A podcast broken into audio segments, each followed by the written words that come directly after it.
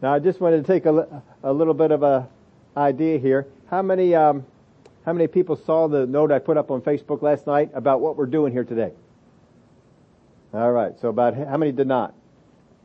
All right. Just gives me an idea how much we got to uh, go over all that because it was kind of long. but if you had people, or people have come into your life and have spoken words to you, and they say how loyal they're going to be, they say how much they care for you, how faithful they will be. Anybody had that? You get people in your life only to show you down the road that they were not genuine, that they weren't loyal, they weren't faithful, they didn't care nearly as much as they said. They let us down when we needed them. They pretended to be something they never were. Or just plain said what they thought we wanted to hear. We're looking today at fakers, pretenders, and quacks. Because we've had people in our life that would be categorized as fakers, pretenders, and quacks. We're looking at how to build our support team. How do we get people around us that when we need them, they are there? We're going to continue to look at the situation with King David with Absalom. We've looked at this before. We looked at it from the aspect of learning about rebellion. We looked at it from the aspect of, of uh, leadership and uh, things along, but we're, we're not looking at any of those things. We're skipping a whole lot of details in the story because we're looking at one main aspect. That is who was around to help David, who supported him, and who did not. How were they put into place? How did they come about? How did David, David handle this? How did he use those people that were in his life to support him? Understand, David did not build his support team when he needed it. He built his support team as a lifelong mission. This is just what he does. And when he needs it, it's there. If you've ever wondered why there's no support team for you when you've needed it, it may be because you didn't spend time building it. So we're looking at principles in the Word. How do I build a support team? How do I build it with people that they want to support me? We saw last week that David had one particular person who, Ittai who just came to him one day. He just came yesterday and now all of a sudden David is fleeing for his life and he says, I'm going with you. Wherever you go, I'm going. If you die, I die. I mean, how would you like to have a, a, member on your support team like that in one day? And so we spent some time look, taking a look at him with that. Now, last week when we got finished, I had somebody, and I appreciate when you do this, I had somebody at the end of the service that came to me and said, hey, what about this part? And I left the whole section out and I kicked myself because I really wanted to get into it and I didn't. And so I actually had written it in, I was going to get into it here in the beginning part, but I don't have to because when we get to chapter 19, everybody say Joab. Joab. When we get to Joab, you make sure that I get into it because it's important, but it, it's right there in that part of this, the scripture as well. And so we'll spend some time uh, taking a look at that. Well, I did have some glasses around. I don't know what I did with them. They're in the, why are they in the outside? Who put them in my outside pocket? I don't know what you people are doing with me here. I never put them in the outside pocket. I, thank you very much for that. I did today. That is for sure. That's where they were. Huh. All right. I wanted to define something for you. This is not a definition you will find in Webster's or um, any of the dictionaries online. I spent a lot of time because I was, as I was putting this together, I was I was I contemplated on a lot of things, but I wanted to contemplate what are we going to call this? And so I came down to these three words, fakers, pretenders, and quacks.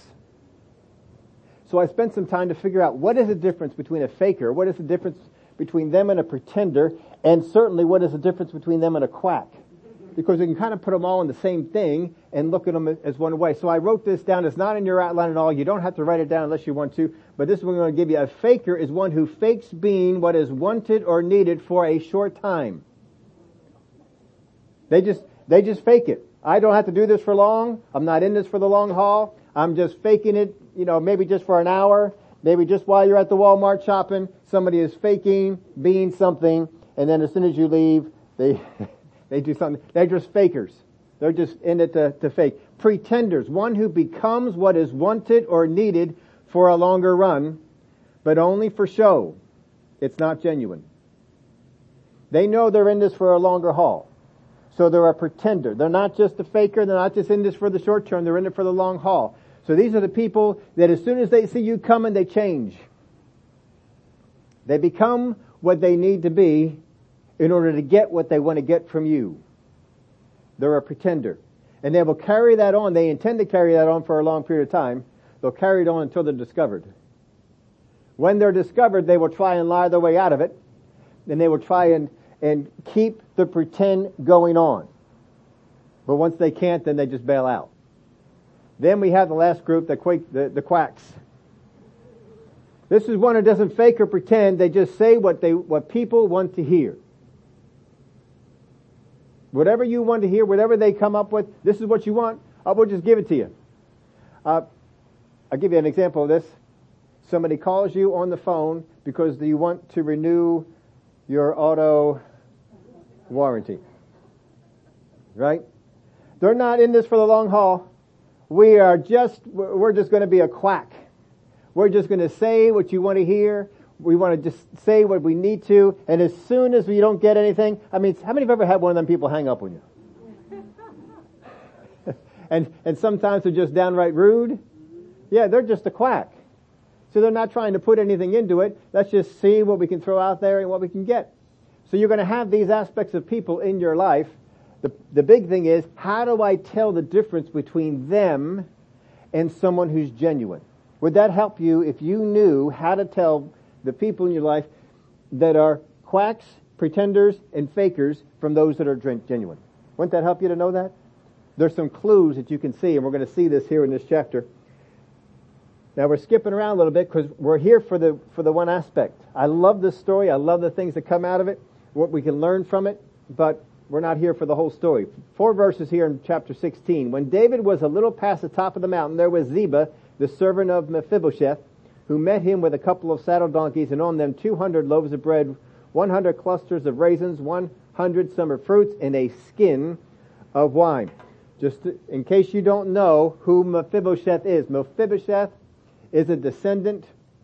He's a son of Jonathan. David was in covenant with Jonathan.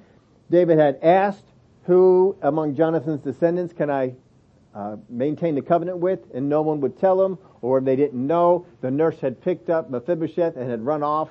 Uh, he got hurt, and we don't know if he was told all his time, David hates you. If David finds out about you, David will kill you. So he spent his whole life hiding from David. David finally finds out that he's there. And Mephibosheth must think, well, it's over now.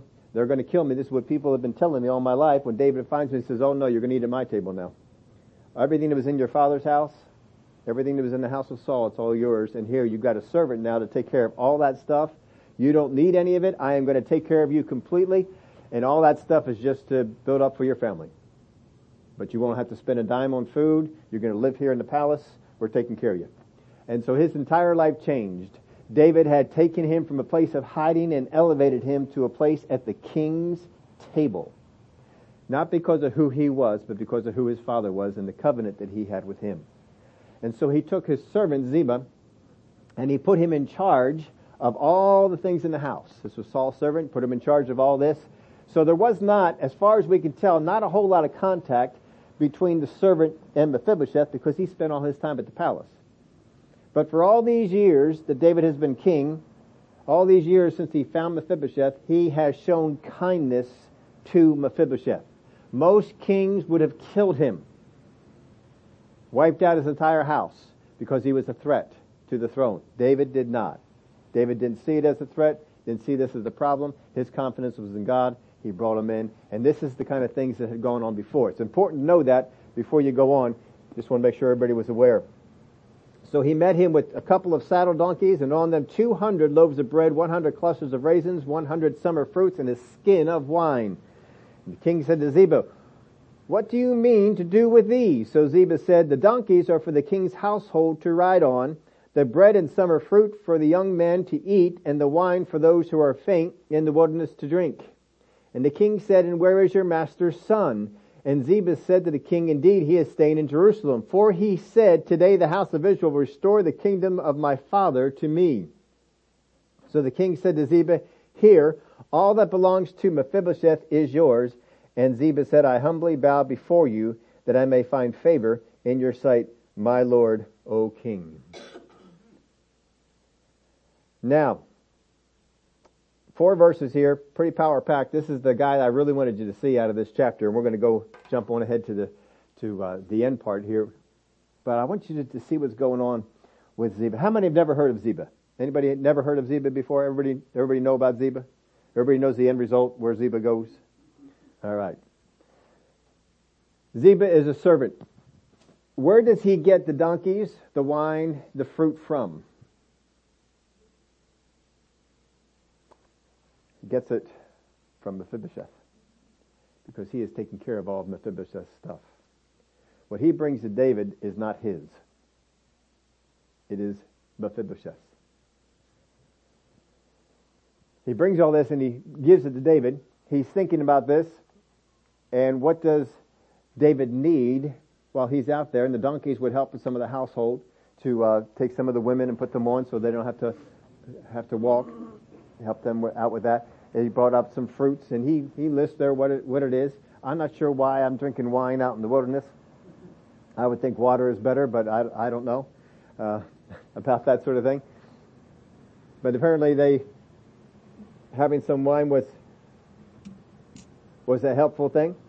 But Ziba falsely presents a bad picture of Mephibosheth, and he says to him, Indeed, he is staying in Jerusalem, for he said, Today the house of Israel will restore the kingdom of my father to me.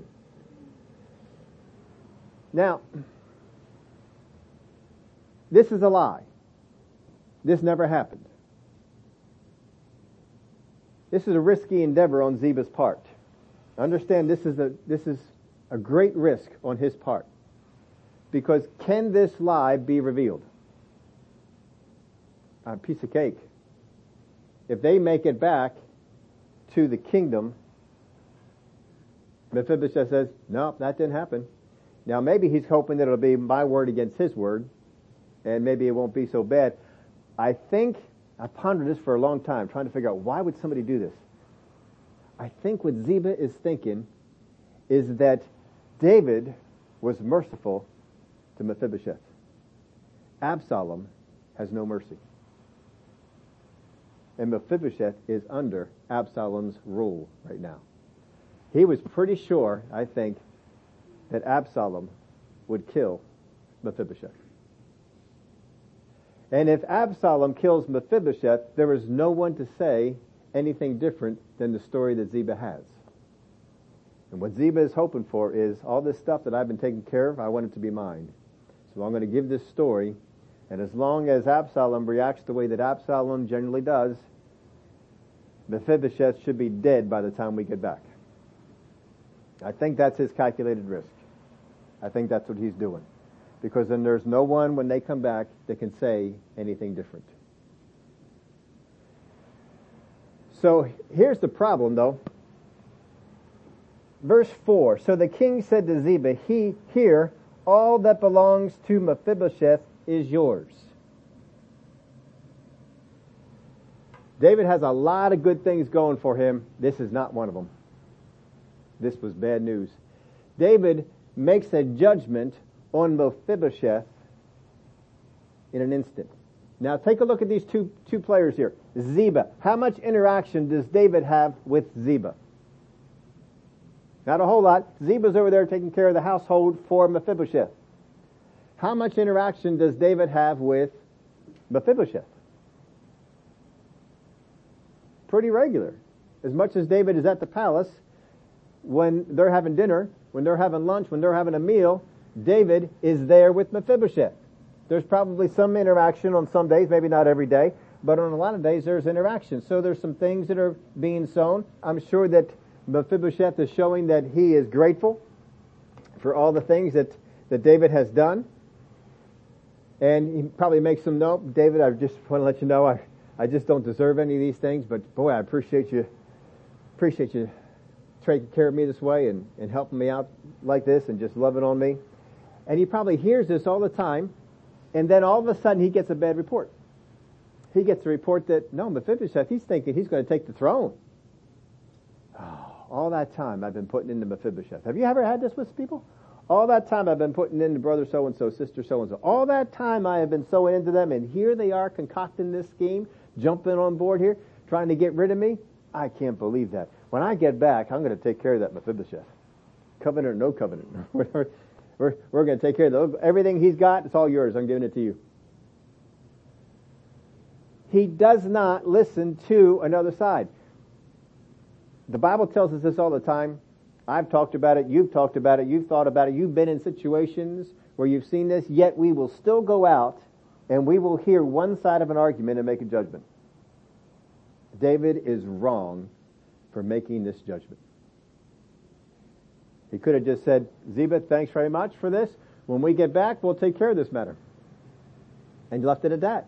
Not make any declarations. Sometimes when we hear people making, people bringing a case before us about someone that we know and we make a declaration. Do not make declarations based on one side of an argument. If you've got a friend You've had a lot, lot of time building that friendship up, and then somebody else comes who's also a friend, and they come and they say things. Do you know this friend is saying this behind your back? Do you know this friend has said this about you? And you think, oh, they have. I can't believe that they would. Why would they say something like that? Folks, do not believe it. Do not trust it. On the basis of how many witnesses every word shall be established? Two or three, yet we will constantly make decisions based on one the more times that you make decisions based on one person's testimony, the less support you will have. Because it will get around to other people. Well, they, you may help them out, but you know, they'll turn on you. If somebody comes and they tell you a bad report, they're out. Don't believe them. Don't believe them. If someone wants to come and bring you a bad report, the best thing you can do is say, did they really say that? You know what? Come on with me. Let's go and find brother so and so. Let's go and find sister so and so. Let's just settle this right. Oh, no, no, no. You only have to do that once or twice. And the word will get around to the pretenders, the fakers, and the quacks. Don't do it. Don't do it. They will call you on it. You call a couple people on that, they will be so embarrassed, they won't try it again. But just, it'll protect you. It will keep you safe. Don't do it. But if you can't do it, you're sometimes in a situation where you cannot bring that person to the other one. This is what I have kept constantly trying to do. I don't know when I adopted this practice, but I, I did it mostly for survival. Because when people come and they want to tell you that, if I can't go and check it out, it goes right out of my head. I just forget it. I don't, but, but it's, but it, they're real close to you. They, they said these things. I don't know about it. And I just go on. If I can't check it out, generally you can. But if you can't check it out for whatever reason, just get, let it go right out of your head. Don't let your actions, don't let your thoughts, don't let your words be formed by what you heard. Let it go. Start this practice young. Don't wait until you're older to do this. The younger we start this practice, the easier it is for us. There are plenty of Zibas in the world who will seize upon opportunities that they did not create to try and get something for themselves. They are not here to help you. They are simply here to help themselves. All that belongs to Mephibosheth is yours. And Ziba said, I humbly bow before you that I might find favor in your sight, my Lord, O King. I'm sure inside he's saying, it worked, it worked, it worked. Caught David at a bad time. David's got a lot of pressure on him right now. And for some reason he gave in to this and he said, yeah, you know what? Yeah, that's fine. I could, I could see that happening. The Word of God says, believe the best in the people that are around you. That's, that's walking in love. Believe the best. The enemy is constantly going to throw things your way to try and get you to not believe the best, to get, to get you into an accusing role. That's the role of the enemy. Don't get into that. So David hears this false, this bad picture, and he accepts it on the basis of one witness. Now, if you don't believe something on one witness, a pretender, a faker, a quack, they won't care. I'll put it this way. A pretender will not care what that says and will judge you for bringing it up. They don't care that you're showing character by saying, you know what, let's check this out. I need to, I need to get more witnesses on this. Nope. Basis of two or three witnesses every word shall be established. Sometimes, you know, we've heard this, this uh, thrown around in our world today amongst the media. Well, the seriousness of the charge merits we investigate. Have you ever heard that? The seriousness of the charge? And because you can throw out whatever ridiculous charge that you want, and because it's serious, well, we need to investigate. No. You know why you investigate something? Because there's evidence. If there's no evidence, you don't investigate. You need evidence. You have evidence, then you go out and you, you find something. But they want us to believe, well, for the seriousness of the charge. This is a serious charge here that we're throwing out. People will come up with all kinds of serious charges about your friends, trying to undermine your support team. Because if these are people that God put in your life to support you, and someone comes along and causes you to doubt them, you're going to respond to them differently, and you're going to wear away your support team. And when you need them, they won't be there. The devil loves this. This is what he looks for. Don't let him do it. You see, a, a real, genuine person, if they ever brought up something and you said, I can't believe that on the basis of one witness, they would say, that's good. I appreciate that. You go check it out. You figure out what you want to do. I'm fine whichever way you want to do with that. I had one, we had one person years ago, many, many years ago, long enough that more than likely no one would ever able to figure it out. but we had one person who was in here in church and they accused one of the young people of stealing from them. Going into their purse and stealing something out of their purse. And uh, this person uh, made, the, made the charge to me. And they, they said this to me. And I said, well, do you know, do you have any, did you see anybody go into your purse? No, I didn't see anybody go into purse. Do you know that that was here when you came in the church? Well, I'm pretty sure that I had it in my, in my purse before I, I came here. But you're now completely sure. And you didn't see them do that. I said, I can't do anything about this. Told him that. Can't do a thing about this. I said, you don't have any evidence. You didn't see. No one else in the church saw. Said it's not that big of a place. We could see stuff. No one else in here saw. Now, I, I told him right there, I said, we're not taking this any further. And I never brought it up to the particular young, young people that they, that she accused. And she accused certain ones. I'm wondering, how did, how do you know who to accuse if you didn't see it? But she knew who to accuse. And so, and I never brought it up to them. I never brought it up to their parents. I didn't bring it up at all. I let it go. Why? We have one witness. I told him, this is what I told him. I says, look, by the word of God, I can't do anything on this. Because the word of God tells me on the basis of two or three witnesses, and we don't even have one. We have no witness who saw this. Go on. Now it turned out that person was a quack. They revealed themselves down the down the road, and they eventually stopped coming because too much of what they were saying was uh, uh, came about to to be uncovered to be false. But but don't do it. Don't. You're going to be tempted. It's going to look good. People are going to present a really good emotional case.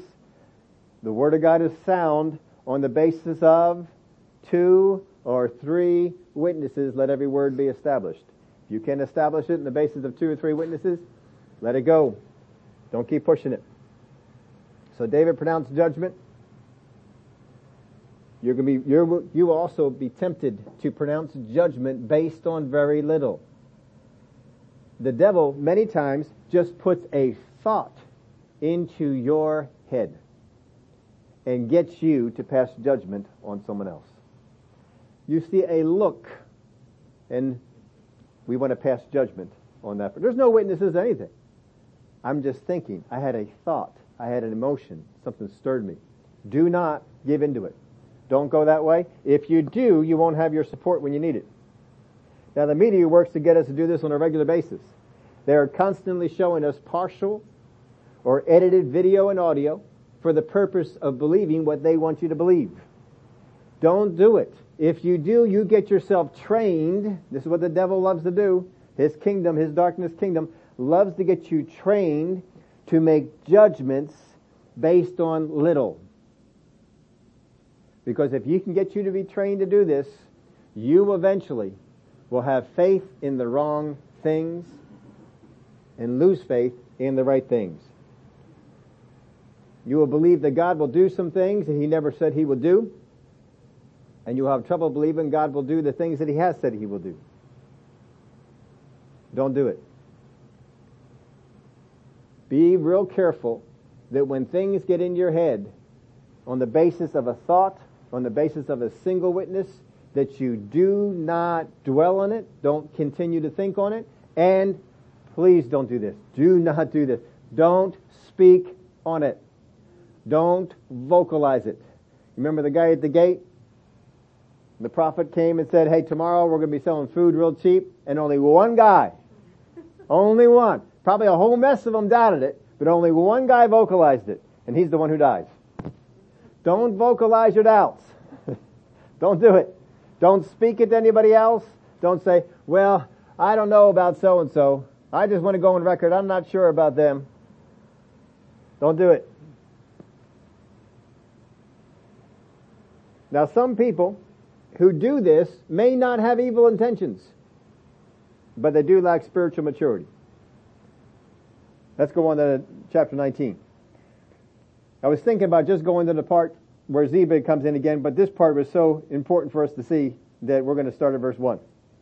And Joab was told, Behold, the king is weeping and mourning for Absalom. We're going to the end of the battle. Absalom has died.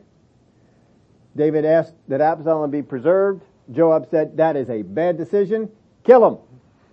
And, and he made sure that he was, Absalom was dead. So the victory that day was turned into mourning for all the people. For the people heard it said that day, the king is grieved for his son. So they all won the battle. They all want to be happy. Hey, we won! David is back in charge. Oh, this is great. And they find out David is sad. David is mourning. And, uh, and you can't be around the, the king, the leader, who's mourning and be happy because his son died. And so it should have been a day of rejoicing. Everyone should have been glad, but nope. It's not that way. And the people stole back into the city that day as people who are ashamed steal away when they flee in battle. Oh, can you see the picture of that? Instead of running in, hey, we won, we won, we're going back like we lost this battle. But the king covered his face and the king cried out with a loud voice, Oh, my son Absalom! Oh, Absalom, my son, my son!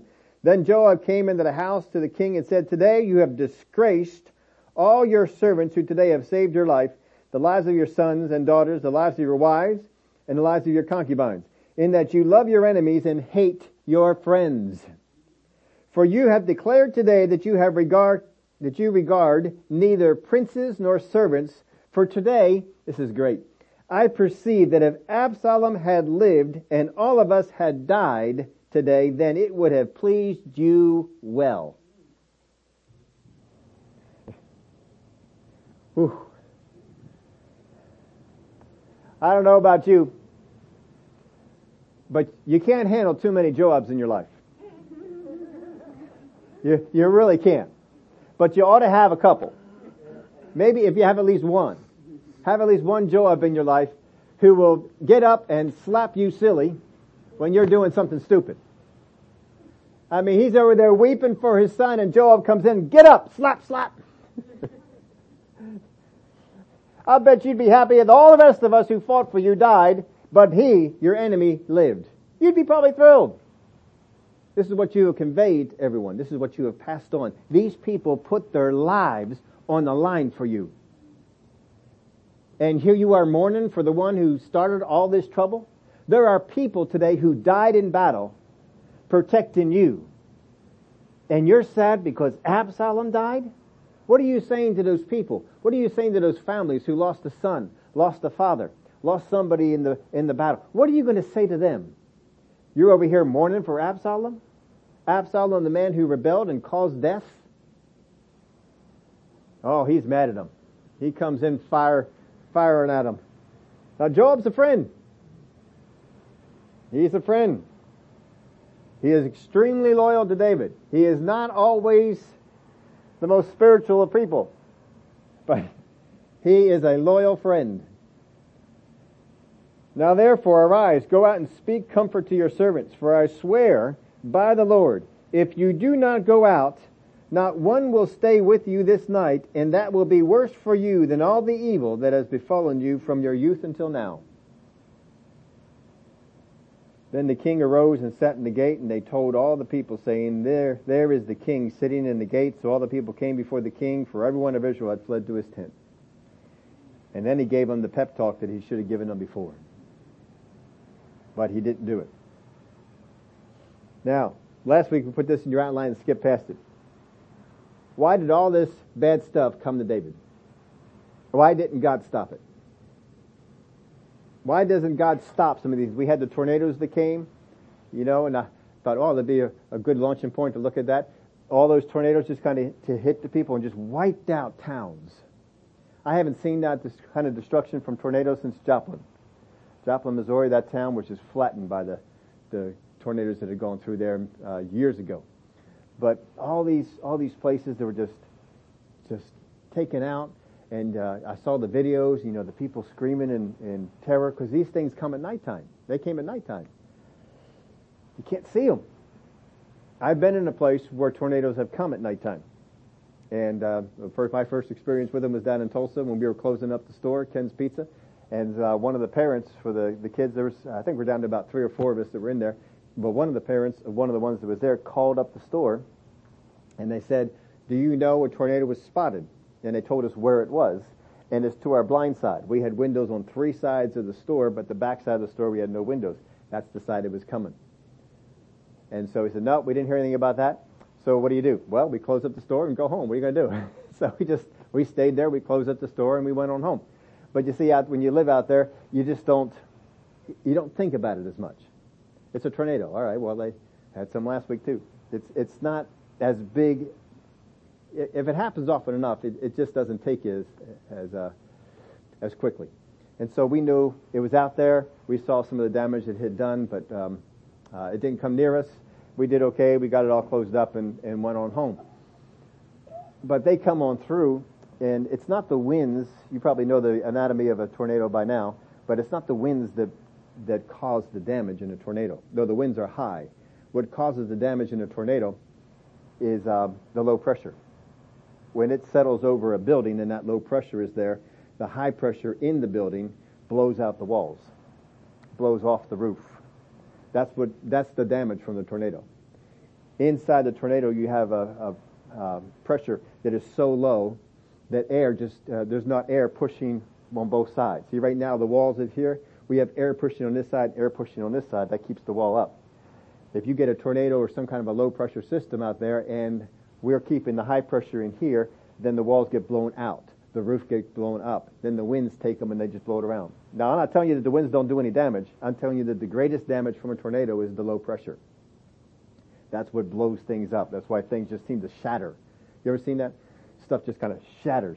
It's the low pressure. It's blowing the thing out. Then the winds pick it up and they just start carrying it on around.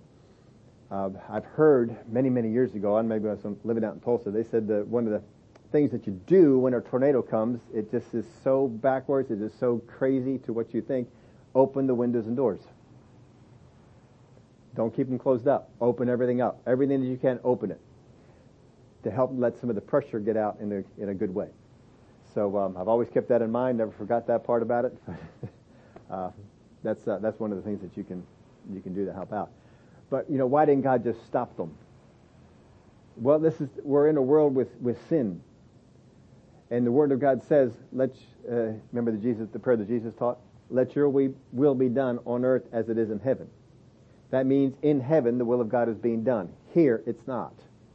Just because you see something being done does not mean it was God's will for it to occur. There are a lot of factors that can bring it about. I don't know the factors that could bring about the, the uh, tornado storms and stuff like that. I do know what brought about the storms to begin with. And this goes way, way, way on back, and I don't want to spend a whole lot of time on this, but I'll just give you the briefly. The reason that you have hurricanes the reason that you have thunderstorms, the reason that you have tropical storms, the reason these things come in is because the heat on the earth is not distributed properly. These all, all these systems come out of heat. What it does is it collects the heat and it distributes the heat to the other areas. It's a heat distribution system. It's just a very violent one. when God created the earth, He put a firmament above the heavens.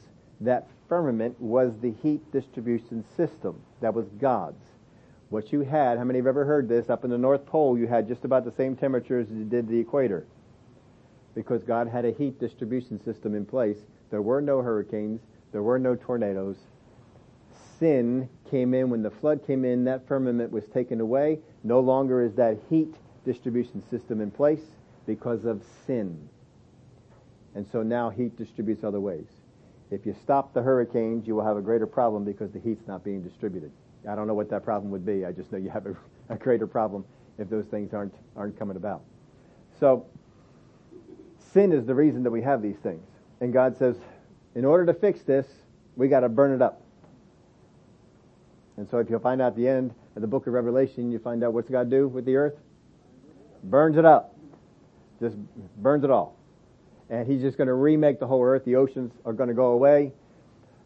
He's going to remake it and he'll have a new heat distribution system. Whether he does the firmament again or does something else, I don't know. But he will have it in place and we won't have that.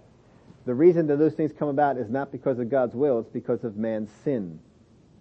So don't blame God when you see these things going on. It's man's sin that brought this about. God had a different plan and a different way of doing it. Well, why didn't God warn people? Maybe God did. I don't know what, what, what happened with all that when we walk in a lifestyle that we don't learn how to walk on the earth as Jesus walked. We don't learn how to walk on the earth as Jesus taught his disciples to walk, to take authority over things, what things you can take authority over, what things you cannot take authority over. Then what happens is we start taking authority over things that we're not supposed to and we don't have confidence in our authority. And so when it comes time to take authority over something we're supposed to, we don't have the confidence. We don't have the, the uh, certainty that we can do it and everything gets watered down. It costs to water down the gospel. They're talking to somebody last week. I know I've mentioned this to you before, but if you ever want to go out and get that book, if you haven't read it yet, Peter Marshall's book, Light and the Glory, you will find out from the very annals of Columbus that Columbus ran into uh, twisters.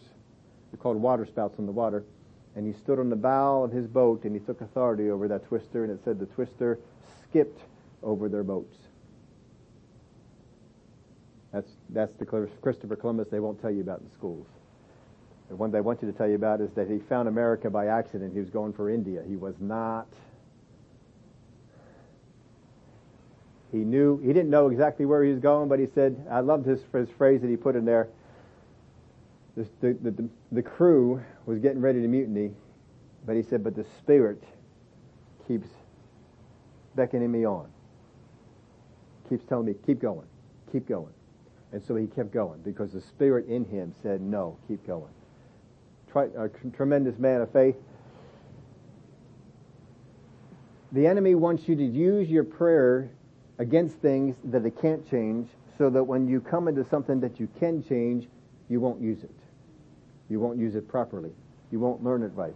He wants us to get involved with churches. Well, you know, we, we're not learning how to take authority. We're not learning about faith. We're not learning about how to live like Jesus lived, how to walk about like the disciples walked about. But we're getting this, we're getting this, we're getting this, so that's good. As uh, was a brother Creflo Dollar, I think was the first one I heard it. Where you go to church is a matter of life and death. I've taken that to heart. I like being around you folks. But did David refuse to see the signs? Very likely. There were signs that he could have seen. More than likely he just didn't want to, didn't want to see them. But he should have. Maybe he didn't want to listen to some of the people. Maybe there were prophets that were speaking things he didn't want to listen to. I don't know all that went on. I know that God generally gives a warning on things, and if you ignore the warning, then the, the trouble will come. But I want you to look here at the words of Joab. Verse 7 again. Now therefore rise, go out and speak comfort to your servants, for I swear by the Lord, if you do not go out, not one will stay with you this night, and that will be worse for you than all the evil that has befallen you from your youth until now. Think about that statement.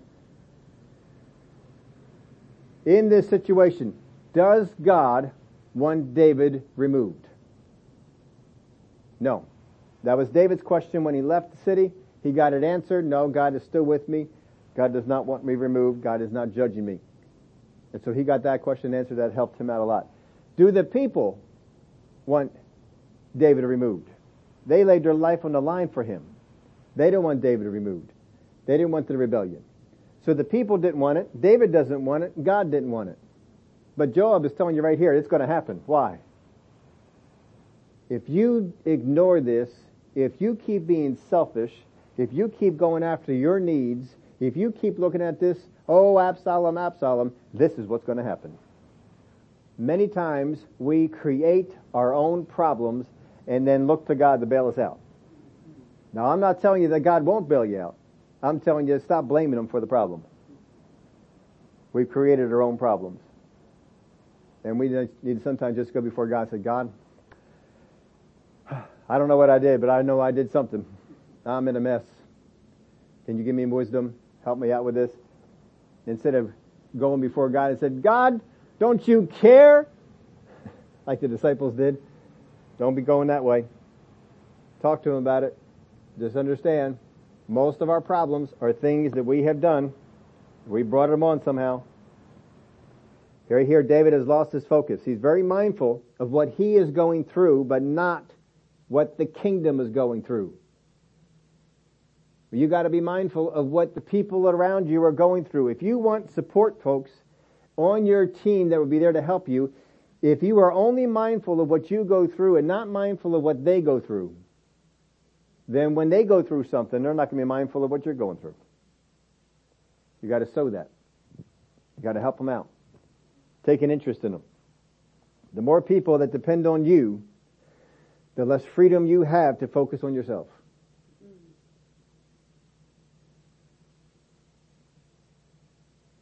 Many times we are in a position that people depend on us. The easy part to see that is uh, mom and dad. You got the kids, they depend on you.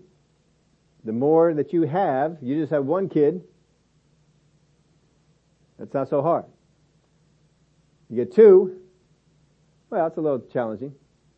You know, my, my word of wisdom has always been to people, don't let the kids outnumber you. Amen. don't let the kids outnumber you. Because as soon as they outnumber you, I mean, then you got trouble. You know, as long as they don't outnumber you, all right, you take him, I'll take her, and you can you can handle that. But uh, you know how the Waltons did it. Uh, I don't know. If you ignore this, both will suffer. The people that do that depend on you, and you will suffer. You don't have a whole lot of freedom to focus on yourself. David has very little freedom to focus on himself because how many people depend on him? An entire kingdom. He doesn't have this freedom, but he's taking it, and it's going to cost him. Joab comes in and wakes him up. Now, not everyone is willing to be a Joab. Just understand that. Most people won't come up and slap you upside the face. They'll hope that you get it. Now, it may be that they're not confident enough to to uh, to uh, know that what they see is real. They're, they see something and they're thinking it, but well, maybe I'm wrong, and they talk themselves out of it. Joab, uh-uh. Let me tell you what, David. I see this, and you're going to regret it. So they're not always confident enough to see, to, to feel that what they see is real. They're not bold enough to speak what they see. Or sometimes they're just too fearful. We're not confident. We're not bold enough. Sometimes we're just too fearful. I'm, you can be fearful not just for the person, how they'll respond. You, you can be fearful for what you will lose. One thing Joab never seems to be fearful of is losing his job.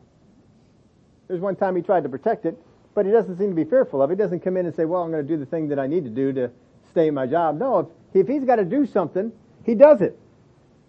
If he needs to rebuke David, he rebukes him. And this time he just up and slapped him up the face. Now a Joab might make you angry. If you got a Joab in your life and they come up and they slap you upside the face, they might make you angry. They might hurt your feelings. They might even make you sad. And the cost might seem high, but in the end their words help far more than they hurt. And you need to sometimes listen. You need to always listen to that. How would you respond if you had a Joab in your life? If you were in David's shoes and Joab came up and said this to you, how would you respond? Off with his head. You could do that as a king. Now I wrote this in your outline because I wanted you to make sure to get this one. Mourning over yesterday will keep you from rejoicing in the present and dreaming of the future. Mourning over yesterday will keep you from rejoicing in the present and dreaming of the future. How we live, think, speak, and react to and about the events, events in our life will bring or repel either good or evil into our lives.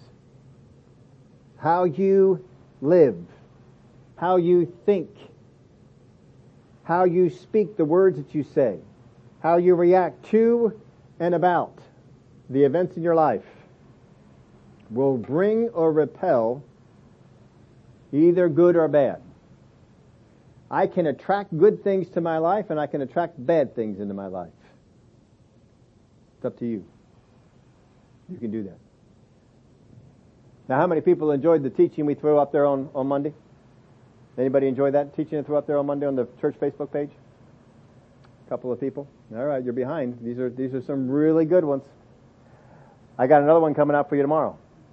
This is uh, Brother Jesse. He, Brother Jesse is teaching, and I love this. I haven't really thought of the concept before, but the joy in believing. Now, the quote that's in your bulletin came directly from that message. If you're not quite sure what the quote means, listen. Oh, it was fantastic. It was really good. You need to enjoy the journey, not just the destination. A lot of people, they want to get to the destination. I'm believing for healing. I just want to get well. Yeah, the journey's good too. The journey on anything that you're believing for can be good. That's coming out tomorrow. You'll see that at about noon. Take your lunch break. Listen to Brother Jesse. He's a good one for that. But how many of you know that Brother Jesse has good things that are attracted to him? He's constantly telling stories. Good things are being attracted to his life. You can attract good things, you can attract bad things. It's how you respond to the events that are going on in your life. Some people just respond in such a way that it just attracts more bad. And then they respond in exactly the same way and they attract more bad. And then they keep responding in the same way and more bad comes. I mean, stop how you're responding. Stop speaking the way that you're speaking. Stop thinking the way that you're thinking. Bad stuff happens. Oh, this is going on again. Oh, here it goes again.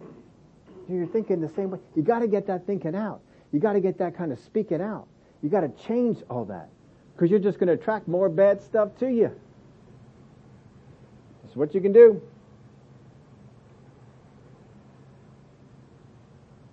So what Joab cites is not the will of God. He, this is not the will. It's not God's will that this happened. He says it's going to happen, but it's not God's will that it would be happening. It's not the will of the people, but it will go on. Just because something happened in your life does not mean it's the will of God. And you know that. You've heard that before. If you follow David's example here, in this, these eight verses, if you follow David's example, you will either hurt those God has put under you or cause God to not be able to use you in a way he planned to.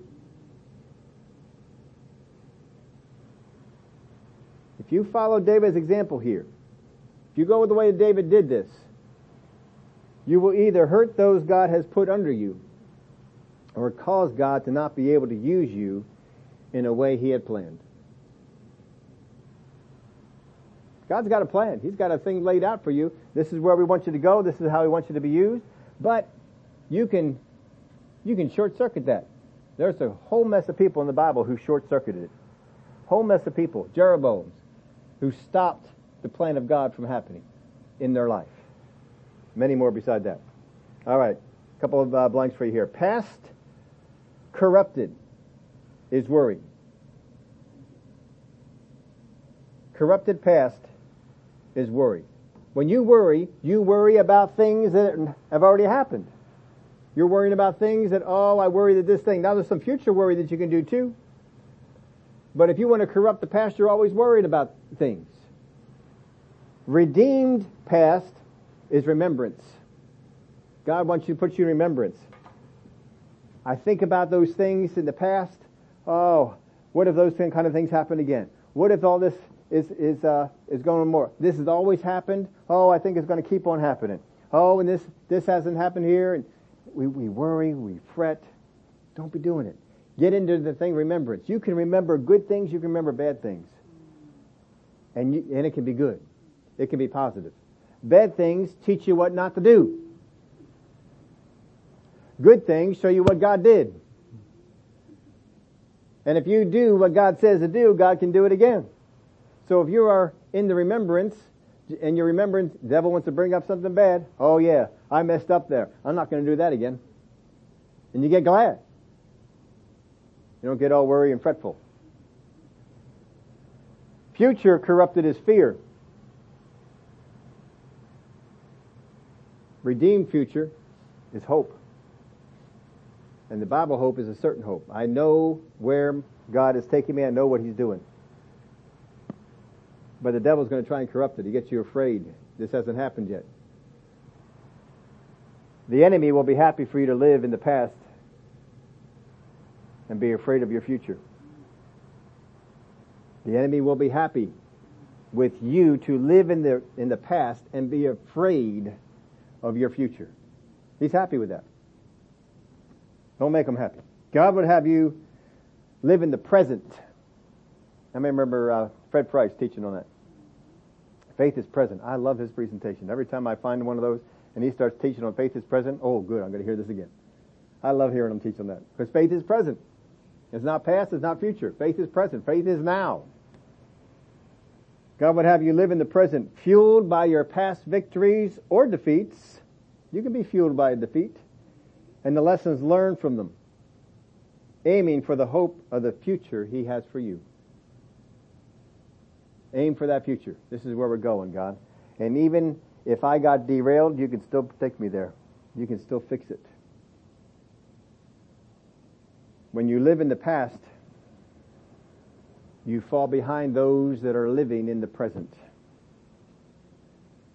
When you live in the past, you fall behind those living in the present. They're ahead of you. If you fall behind them, guess who's around you? Other people that are living in the past. Other people that are weak. Other people. Not, the strong ones, they're in the present. They're up ahead of you. If you want to have those strong ones there helping you out and support you, you got to be up with them. Can't be back over here. You got to get up in into this this thing. Now, um, not, i haven't done races in a long, long time, but I know people who have done uh, road races, and they started a new thing, in where they have uh, groupings of, of people. So if you want to run the race, say you're running a, a 10k, and you want to run the race at a seven minute mile pace, they have a seven minute mile grouping, and somebody will run with a flag. I'm the seven minute mile guy and he's, he or she is going to run at a seven minute mile pace. And if you want to run, that's the pace you want to go, you get in with that group. And you keep your eye on the guy with the flag with the seven minute mile. That's where I'm going to go. If you want to do an eight minute mile, seven and a half, eight and a half, nine, ten, whatever it is, they have somebody who's going to run the time that you want to run, and you can just keep your eye on them. You can just keep around that. Now, if you want to run a six minute mile, average pace for the race, you don't get around people that are running a 10 minute mile. That's not what you do. You got to get around people that are going to be running the race the way you want to run the race. Because if you don't, then you, you got a problem. Now we had, um, uh, road races, you know, they're, they're wide. They're real, they're real wide. Got lots of room. But when we ran across country, we didn't have that. We had a wide area that we started, and before you had finished the first mile, it it get on down to a narrow way. So what you had to do is go out fast. You had to run fast. Your first mile was a fast one because you had to get out in front of people because if you got behind slower people than you, then you would have a tough time getting around them. You want to be around the people that are going the pace that you want to go in your spiritual life. And if you keep living in the past, you're going to be going at a slower pace. You're going to be going at a pace that people that are living in the past with. People that are caught up with worries and cares and fears. You're going to be running with them. If you're going to run with them, that's the pace you're going to keep. That's not what you want to do. Generally, whenever you get into a road race like that, you want to get around people that are going to push you a little bit. If you can run an eight minute mile, I'm going to target those people that are running a seven and a half minute mile. I'm going to see if I can keep up with them. Because you see, if you stay with them, they're going to push you further. A lot of times Christians, they, they get back with people that are living in the past and they're held back. Those people can't support you for what God has called you to do. Because if God called you to live a life that requires you to be at the front of the pack, what are you doing at the back? Why are you back there? No, you got to be pushing forward. You got to get going. Get yourself moving. For- this is where I need to be. Oh, but it's hard. Sure it is. That's why you got these people around you to help you out. They're moving you along. We got to finish this off here. Now, I always ask this question: Why doesn't David go after Ziba? Because Ziba is found not to be a liar. He doesn't seem to go back. Let's read, read this over here in verse 24. Now Mephibosheth, the son of Saul, came down to meet the king, and he had not cared for his feet, nor trimmed his mustache, nor washed his clothes, from the day the king departed until, until the day he returned in peace. How many people have a mustache? That's what I thought. Not many. So you probably won't uh, appreciate this verse the way I do. I've had a I've had a mustache since the um, Iranian hostage crisis because um, my roommate was teasing me, roommate Bob. I, for some reason, I started growing it during then. And so he said, we're going to write to the Ayatollah and we're going to tell him that Steve Hecht is not going to shave off his mustache until you let the hostages go. well, they let the hostages go and I still cut the mustache on. So I, I know if you don't let your, if you don't trim the mustache, and I trim mine at least twice a week, sometimes more, because I don't like it when it gets long. It gets in my way. You know, it, it kind of gets down over your lip. Once it starts touching my lip, it's gone. It's out of here. We cut that sucker off. I don't, I don't want it. It's like my hair. My hair gets to a certain length, it's gone. I, I don't care. Cut it. Get it short. I don't want it long. I don't want it to be in the way. I don't want to have to think about it. Cut the hair. And we just, we just cut it to a certain length and I don't have to be thinking about it for a while. But I, I know what this is like. So he's not cutting his mustache. That means that thing's getting into his mouth. If he's eating, that thing's getting in his mouth. Even if he's not eating, it's still getting in your mouth. It's on your lip. It's irritating. But he did it. He didn't care for his nails. How many people have not cared for your nails? I mean, you don't have to, it's not like something you have to do all the time, every day. But some people might. I don't have to do that every day. Some people, some people do.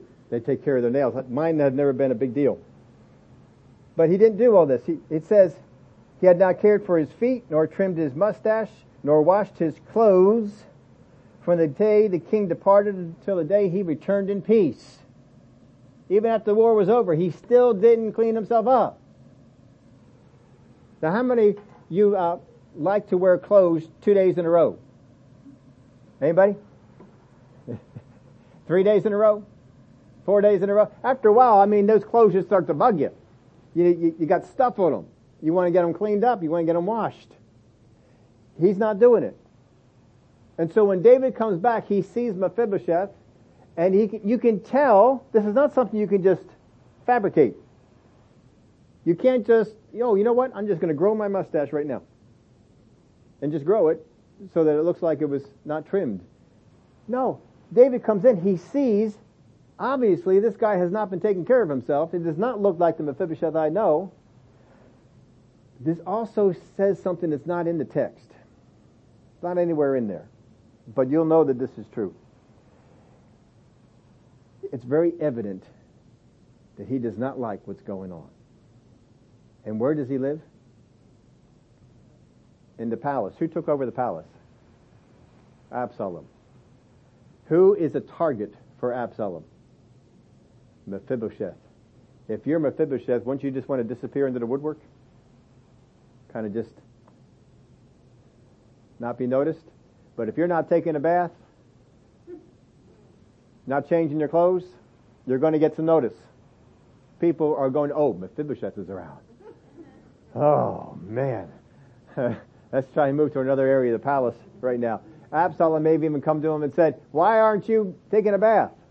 Maybe some of the servants came. Why aren't you taking a bath? Why aren't you cutting your mustache? Why aren't you doing all these things?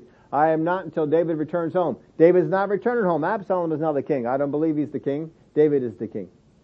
He had to proclaim this in the enemy's territory. That is saying something about Mephibosheth. And Ziba made up this lie about him. So it was when he had come to Jerusalem to meet the king, the king said to him, Why did you not go with me, Mephibosheth? First question asked. David's been thinking about this. Probably thinking, man, I did so much good for that guy, and this is what he did. And he answered, My lord, O king, my servant deceived me, for your servant said, I will saddle a donkey for myself, that I may ride on it, and go to the king, because your servant is lame. And he has slandered your servant to my lord the king, but my lord the king is like the angel of God. Therefore do what is good in your eyes. For all my father's house were but dead men before my lord the king, yet you set your servant among those who eat at your own table. Therefore, what right have I still to cry out any more to the king? So the king said to him, Why do you speak any more of your matters? I have said, You and Ziba divide the land. Then Mephibosheth said to the king, Rather let him take it all, inasmuch as my lord the king has come back in peace to his own house. So I ask the question, why doesn't he go after Ziba? Why, I mean, he lied to him. Why doesn't David go after him? I think David's embarrassed. And I think he, he's caught believing something that wasn't true, and he just wants to just just wants to get away with it. That's not usually the David we see. David usually David rises up when he messes up. Hey, I did it. Not this time. David says, "Oh, you guys handle it. I don't care. Split it. Just split all the stuff." And Mephibosheth says, "Now let him take it all. I'm just so glad that you're here. I don't have need of any of those things." Ziba spoke empty words. See, there's no substance to it. He spoke words, but there's nothing behind those words. He said things about Mephibosheth, but those things weren't true. They were empty words. But you see, Mephibosheth's words had substance. He didn't just say, David, I've been waiting for you to come home. He had actions that showed, David, I've let everybody know I'm waiting for you to come home. I'm not trying to take over the kingdom. I'm not looking to support Absalom. I'm waiting for you to come home. If I wasn't lame, I would have walked out on my own, but I couldn't do it. You will have Zibas that will show up in your life. These people will say empty words, make empty promises. Sometimes they may even persuade you to go along. Once you discover them, you better backtrack and get out of it. If somebody came to you, got you to say some things, you can have all the stuff, and you come out and find that it's not true, there ought to be there ought to be something to pay. You shouldn't be allowed to keep on doing it. David didn't want to bring the justice here. Now, intentions are best demonstrated not by words but by actions. If you want to find out how a person, what a person's intentions are, look at their actions, not their words. We want to look at the words. Somebody comes to us with flattering words and said, Oh, you're the best. Oh, you're the greatest. Oh, I so appreciate you. Oh, you're such a great, whatever it might be. Their words. Look at their actions. Look at the people that have actions that support it. Because there's two main kind of people here. The people who have actions and don't care about the words, and the people who have words but don't have supportive actions. You will have people around in your life right now that are more concerned that their actions are right and words second. Those are the people you want on your team. Look at people who go around and make sure that what they're doing is right. More so than what they're saying. They don't go out and they don't brag to people about all the things that they did. They don't go and show everybody all the things that they had done in support of them. But then also look at the flip side. When you find people who say one thing, but then the actions aren't there, if you support, if you trust them to be your support, they will let you down. But they will let you down at the worst possible time. And what was a bad situation will become worse. Because God expects us to learn from His Word and practice this. When you see people that are more focused on the words than they are the actions, they are probably a faker, a pretender, or a quack. And if you bring them into your life, you will bring all that stuff into your life with them. if you bring them into your life as a support. Understand you may have a ministry trying to help them out, but if you bring them into your life as a, as a support, it's not going to be helpful. You got to find those people out there that are more concerned that their actions are solid, that they're doing the right thing, than that they say all the nice flowery things to you. You ever have people in your office always making sure they're coming up and saying, "Oh, how you doing? Are you having a good day?" and all these nice shallow things and finding out, but then behind your your back, they have actions that go against all those things that they say. Those are not the people you want on your team. You can try and help them, but they're not the people that you want on the team. The people you want on your team are the people like we saw last chapter. It's Ittai. He had actions. He didn't have time for flattering words. He had actions. David, I'm going with you. If you die, I die. Wherever you go, wherever you sleep, that's where I'm going. That's where I'm going to sleep. I'm going with you. He had people like Hushai that when he comes to him, he says, hey, you're going to slow me down if you come with me. Go on back. Go on back and help turn the counsel of Ahithophel into foolishness. God will give you wisdom. He will help you see the people that are merely talkers. They're not doers.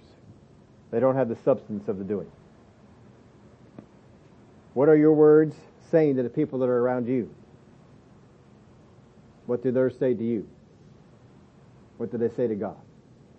Be real careful about your words. I try and be real careful about this. I'm sometimes running on down the road. Sometimes John and I are running on down the road and we, we pass people.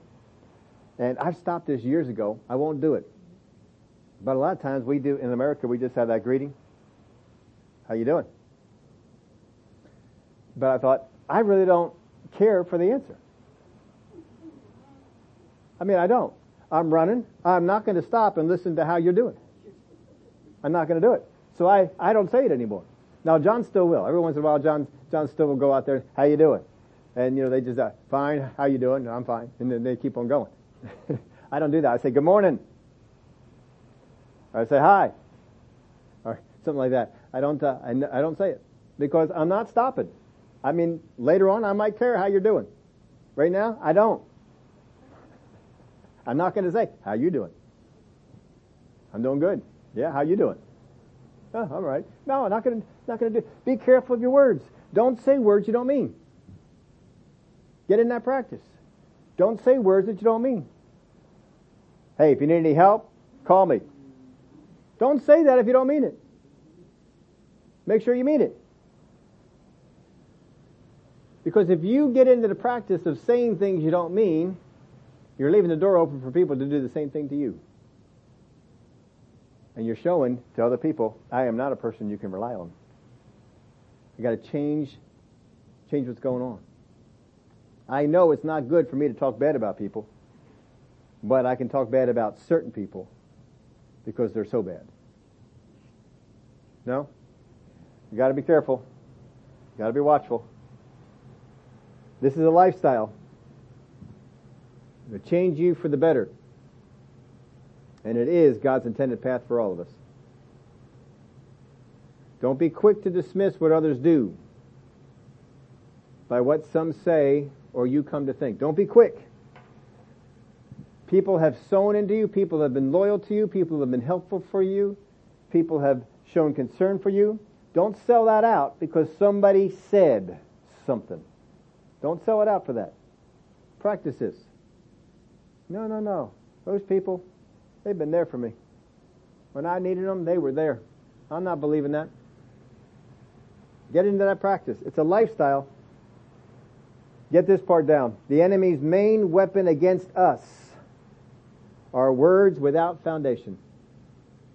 That is the enemy's main weapon against us.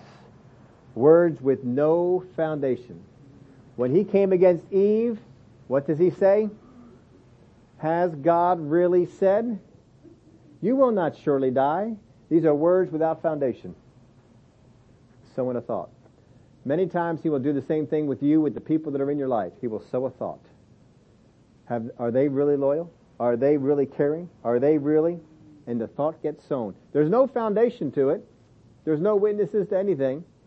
It's just a thought. That's his weapon. Disarm those weapons. Don't let those weapons go on. And start with the people that you see.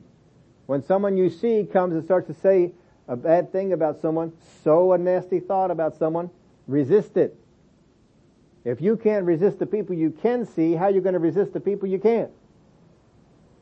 Learn it. This is a lifestyle. Don't go that way. Now God works for us with actions first. God loved us before we could love Him. He died on the cross for us before we did anything for Him. Actions first, followed by words with strong backing. But there were actions first. That's how God did things. Get the actions in there. Get your actions in there to be supportive. You're going to have an opportunity to have actions to support some people that are around you. Take them. Well, I don't know if I really want to do that today. No, do it. Because as you sow these actions into others, you're opening the opportunity for those to come back to you. You are becoming a person of action, not a person of words. Now words are powerful. We know from the Word of God words are powerful. But you gotta have some actions. They can't just be empty words. They have to have substance. Let your words have substance. Ziba is hoping to hatch a plot.